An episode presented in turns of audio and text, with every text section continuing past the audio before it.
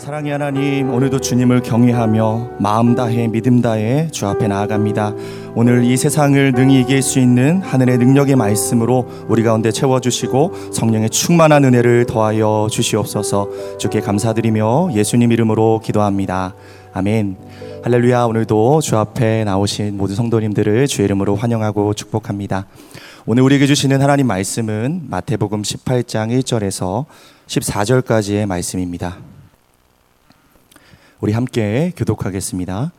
그때 제자들이 예수께 나와 이르되 천국에서는 누가 크니이까 예수께서 한 어린 아이를 불러 그들 가운데 세우시고 이르시되 진실로 너희에게 이르노니 너희가 돌이켜 어린 아이들과 같이 되지 아니하면 결단코 천국에 들어가지 못하리라.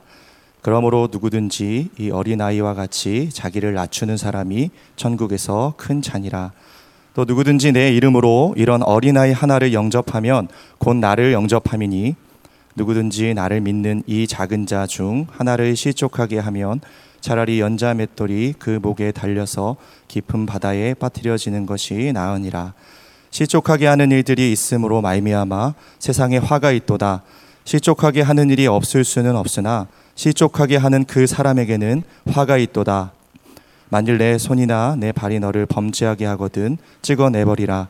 장애인이나 다리 저는 자로 영생에 들어가는 것이 두 손과 두 발을 가지고 영원한 불에 던져지는 것보다 나으니라. 만일 내 눈이 너를 범죄하게 하거든 빼어내버리라. 한 눈으로 영생에 들어가는 것이 두 눈을 가지고 지옥불에 던져지는 것보다 나으니라. 삼가 이 작은 자 중에 하나도 업신여기지 말라. 너희에게 말하노니 그들의 천사들이 하늘에서 하늘에 계신 내 아버지의 얼굴을 항상 배옵느니라. 너희 생각에는 어떠하냐? 만일 어떤 사람이 양 백마리가 있는데 그 중에 하나가 길을 잃었으면 그 아흔아홉 마리를 산에 두고 가서 길 잃은 양을 찾지 않겠느냐? 진실로 너희에게 이르노니 만일 찾으면 길을 잃지 아니한 아흔아홉 마리보다 이것을 더 기뻐하리라. 함께 읽겠습니다. 이와 같이 이 작은 자 중에 하나라도 잃는 것은 하늘에 계신 너희 아버지의 뜻이 아니니라. 아멘. 오늘 본문은 그때에라는 말로 시작하고 있습니다. 여기서 그때는 언제입니까? 바로 지난 본문에서 살펴본 바와 같이 예수님께서 두 번째로 자신의 십자가의 죽음과 부활을 제자들에게 말씀해 주셨을 때 또한 성전세를 내심을 통해서 세상으로부터 믿음의 테스트를 어떻게 통과해야 되는지 가르쳐 주셨던 바로 그때입니다. 바로 그때에 제자들의 관심사는 어디에 있었습니까? 오늘 예수님께 질문을 드리고 있는 그 제자들의 질문을 통해 우리는 제자들의 영적인 상태를 확인해 볼 수 있습니다. 함께 1절 말씀을 읽겠습니다. 그때에 제자들이 예수께 나와 이르되 천국에서는 누가 크니까 제자들은 예수님이 말씀하신 십자가와 하나님 나라의 영적인 원리를 제대로 이해하지 못하는 반쪽짜리 믿음에 머물러 있었습니다. 그들의 관심사는 지금 어디에 있습니까? 천국에서 누가 크냐에 있었습니다. 병행 구절인 마태복음, 마가복음과 누가복음을 보면 이들이 예수님께 그냥 단순히 질문을 드린 정도가 아니라 서로 따지고 다투고 논쟁했다라고 말하고 있습니다. 이런 논쟁이 해결이 되지 않자 이 문제를 가지고 이제 예수님께 가지고 나와서 답을 구하고 있는 그런 상황이었던 것입니다. 예수님의 제자들은 약 3년 동안 예수님을 따라다니며 예수님이 말씀하신 것도 들었고 수많은 기적과 수많은 하나님 나라의 영적인 이들을 보았음에도 불구하고 여전히 틈만 나면 서로를 비교하고 있고 틈만 나면 나의 위치를 확인하고 있고 자리 다툼을 벌였습니다. 이와 같은 누가 크냐의 문제는 아마도 마태복음 17장에서 변화산 사건 때 예수님께서 세 제자를 데리고 가셨죠. 베드로, 야고보, 요한. 이 세 제자만을 데리고 가니까 제자들 사이에서 아마 더 큰, 누가 더 크냐에 대한 자리 다툼이 치열해졌을 것입니다. 여전히 예수님을 정치적인 메시아로 여기면서 주님이 왕이 되실 때가 가까이 왔다는 것을 인식하고 이제 자리 다툼에서 밀리지 않기 위해 보이지 않는 암투를 벌이고 있었던 것입니다. 이런 제자들의 질문을 받으셨던 우리 주님의 마음은 어떠셨을까요?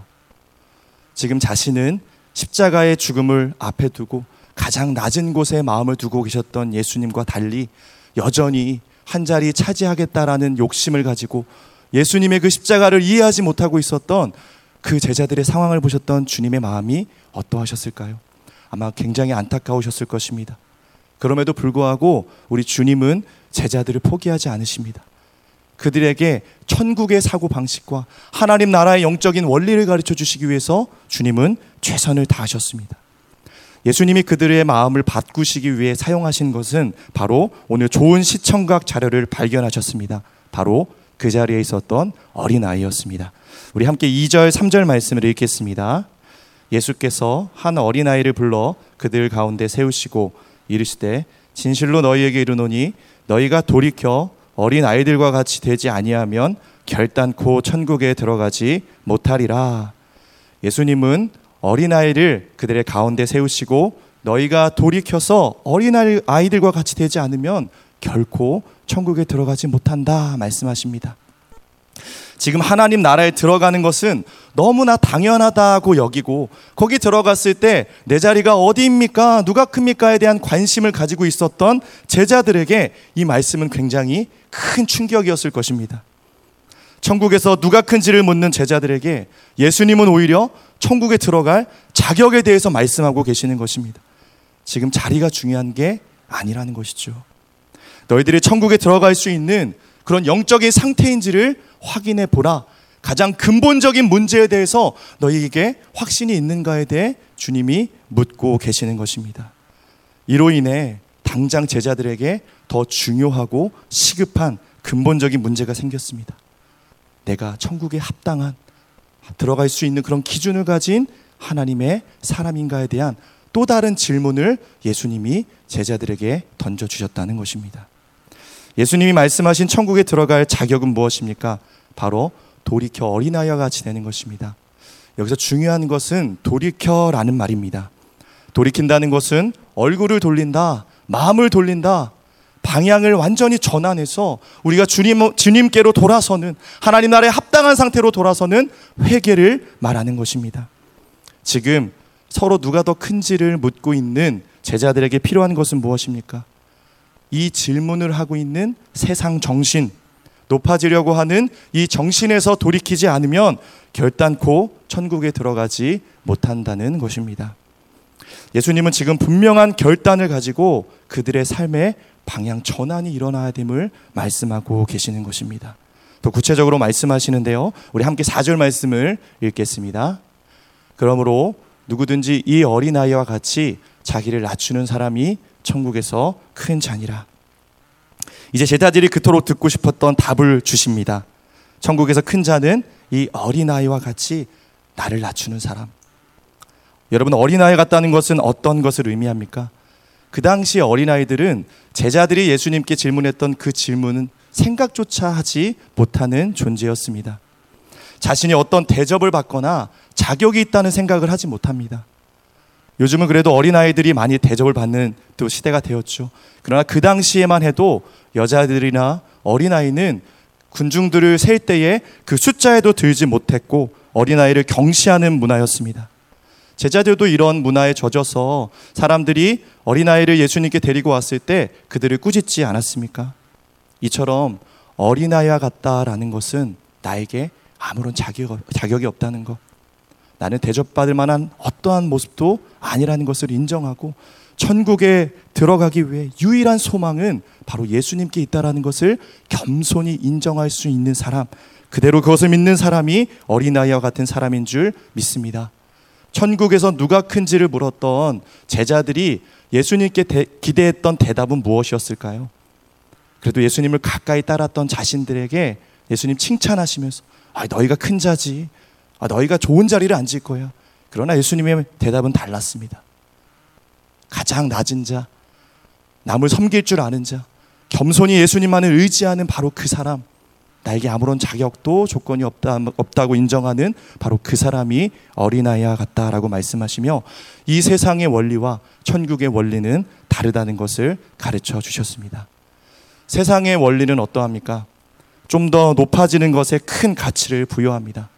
그러나 천국은 스스로 낮아져서 남을 섬기는 것이 최고의 가치임을 말씀하십니다. 예수님은 어린아이를 모델로 가르쳐 주셨지만 사실 예수님이야말로 우리의 가장 완전한 모범이 되시지 않습니까? 친히 예수님께서 제자들의 발을 씻겨 주셨고 십자가에서 죽기까지 낮아지심으로 우리의 인생이 어느 자리로 향해야 하는지에 대해서 삶을 통해 본을 보여주시면서 가르쳐 주셨습니다. 여러분, 성도의 삶은 어떠해야 하겠습니까? 성도는 남을 비교하거나 경쟁의 대상으로 보지 않습니다. 서로 있는 모습, 있는 그대로를 받아들여 주고 그 사람을 인정하고 나보다 남을 낮게 여기는 것입니다. 이 땅에서부터 더 높아지고자 하는 사고방식을 우리는 포기하는 훈련을 바로 오늘 이 세상에서부터 해야 우리가 하나님 앞에 합당한 자가 될 것입니다. 대접받고 싶은 욕망, 더 높은 사람, 더 높은 자리에 가고자 하는 그런 구조를 바꿔야 할 줄 믿습니다. 높은 자리에 올라간다고 그 사람의 가치가 높아지는 것이 아닙니다. 하나님께서 내게 허락하신 그 자리에서 충성을 다하고 마음을 다해서 누군가를 섬기는 그 겸손을 예수님을 닮아 나아갈 때 그 인생이 하나님 앞에 가장 가치 있는 인생이 될 것입니다. 하나님께서 우리의 인생을 오늘 살피실 때 우리의 높이를 살피지 않으십니다. 주님은 우리의 깊이를 살피십니다. 얼마나 깊은 영성을 가지고 하나님 나라에 합당한 삶을 살아가고 있는지를 보고 계시는 것입니다. 오늘 우리가 이 세상의 원리를 뛰어넘는 깊은 영성으로 나아갈 수 있는 하나님의 사람 될 수 있기를 주의 이름으로 축복합니다. 이제 예수님께서 돌이켰을 때 천국으로 향하는 자들은 어떤 삶을 살아내야 하는지에 대해 조금 더 구체적으로 말씀하십니다. 우리 함께 5절, 6절 말씀을 읽겠습니다. 또 누구든지 내 이름으로 이런 어린아이 하나를 영접하면 곧 나를 영접함이니 누구든지 나를 믿는 이 작은 자 중 하나를 실족하게 하면 차라리 연자맷돌이 그 목에 달려서 깊은 바다에 빠뜨려지는 것이 나으니라.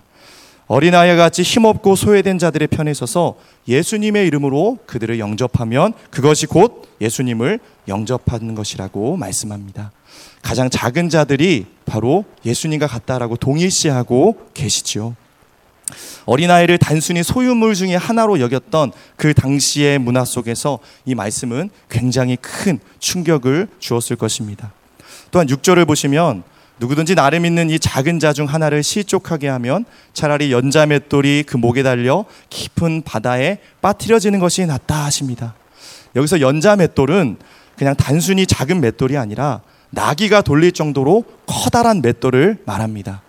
그 당시 로마 시대에 있었던 처형법으로 시신조차 수습하지 못하는 굉장히 잔인한 형벌이었습니다.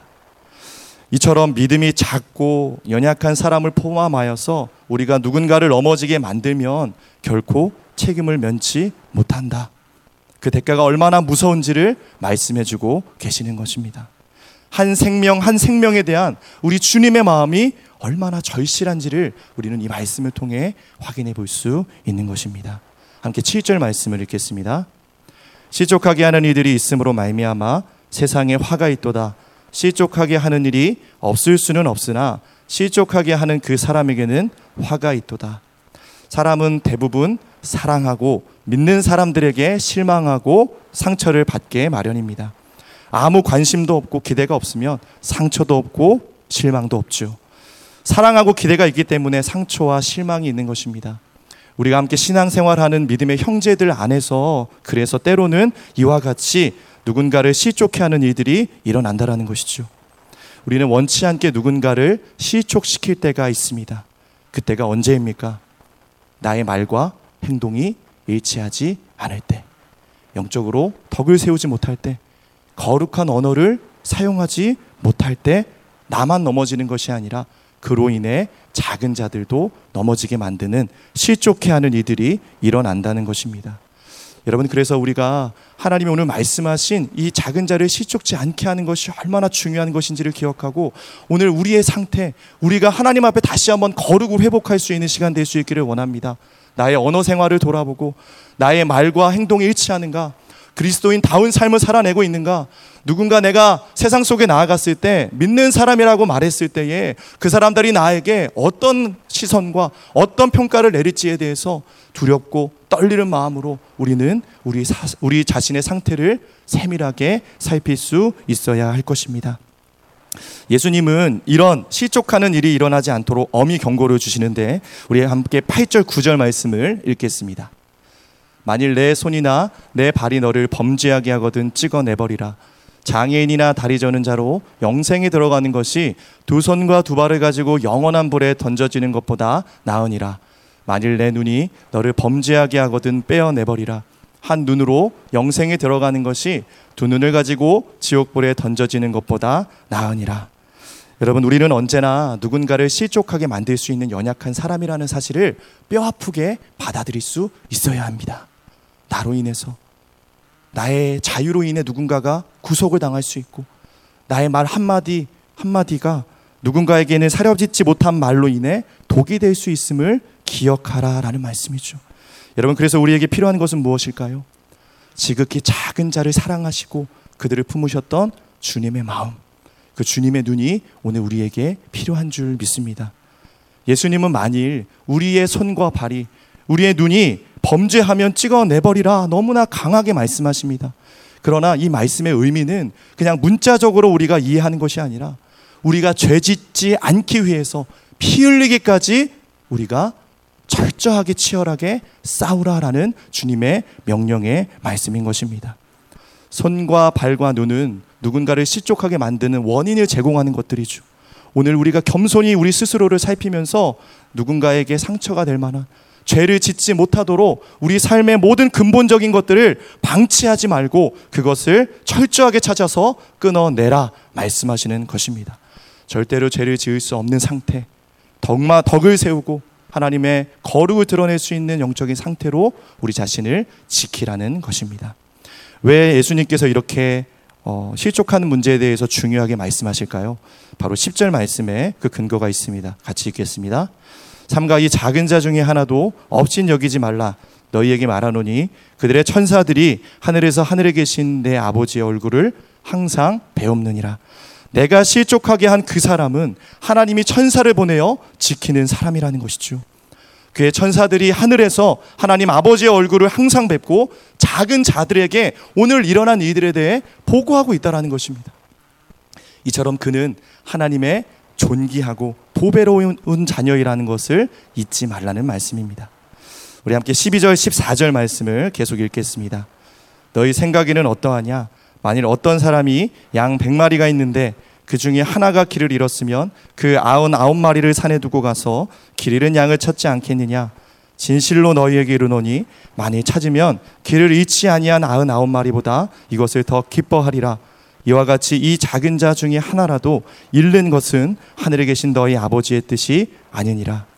마지막으로 작은 자 하나의 중요성을 예수님은 길 잃은 양의 비유를 통해 말씀하십니다. 세상은 무엇보다 효율을 중요하게 생각합니다. 얼마나 효과적인가, 얼마나 쓸모 있는가. 세상은 효율을 따지고 대를 위해서 소를 버려야 한다 말합니다. 그러나 예수님의 관점은 어떠하십니까? 양 아흔 양 백마리 중에 한 마리를 잃어버리면 아흔아홉 마리를 두고 그 한 마리를 찾으러 나간다라는 것입니다. 이것이 무엇을 의미할까요? 예수님은 양 한 마리 한 마리를 백분의 일 숫자의 개념으로 보지 않으신다는 것입니다. 양 한 마리를 하나밖에 없는 유일한 존재로 여기시고 그 영혼을 사랑하기 때문에 그 영혼을 잃어버리면 찾아 나설 수밖에 없는 마음. 그것이 바로 오늘 우리 주님의 마음인 줄 믿습니다.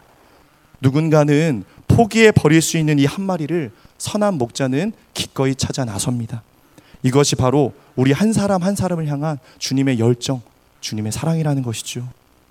사랑하는 여러분, 우리도 종종 이 길 잃은 양과 같이 주님께로부터 멀어질 때가 있지 않습니까? 그런데 중요한 것은 무엇입니까? 예수님께 수많은 양이 있지만 그럼에도 불구하고 주님은 우리의 빈자리를 결코 다른 누군가로 채우지 않으실 것입니다. 주님은 오늘도 우리를 포기하지 않으실 것입니다.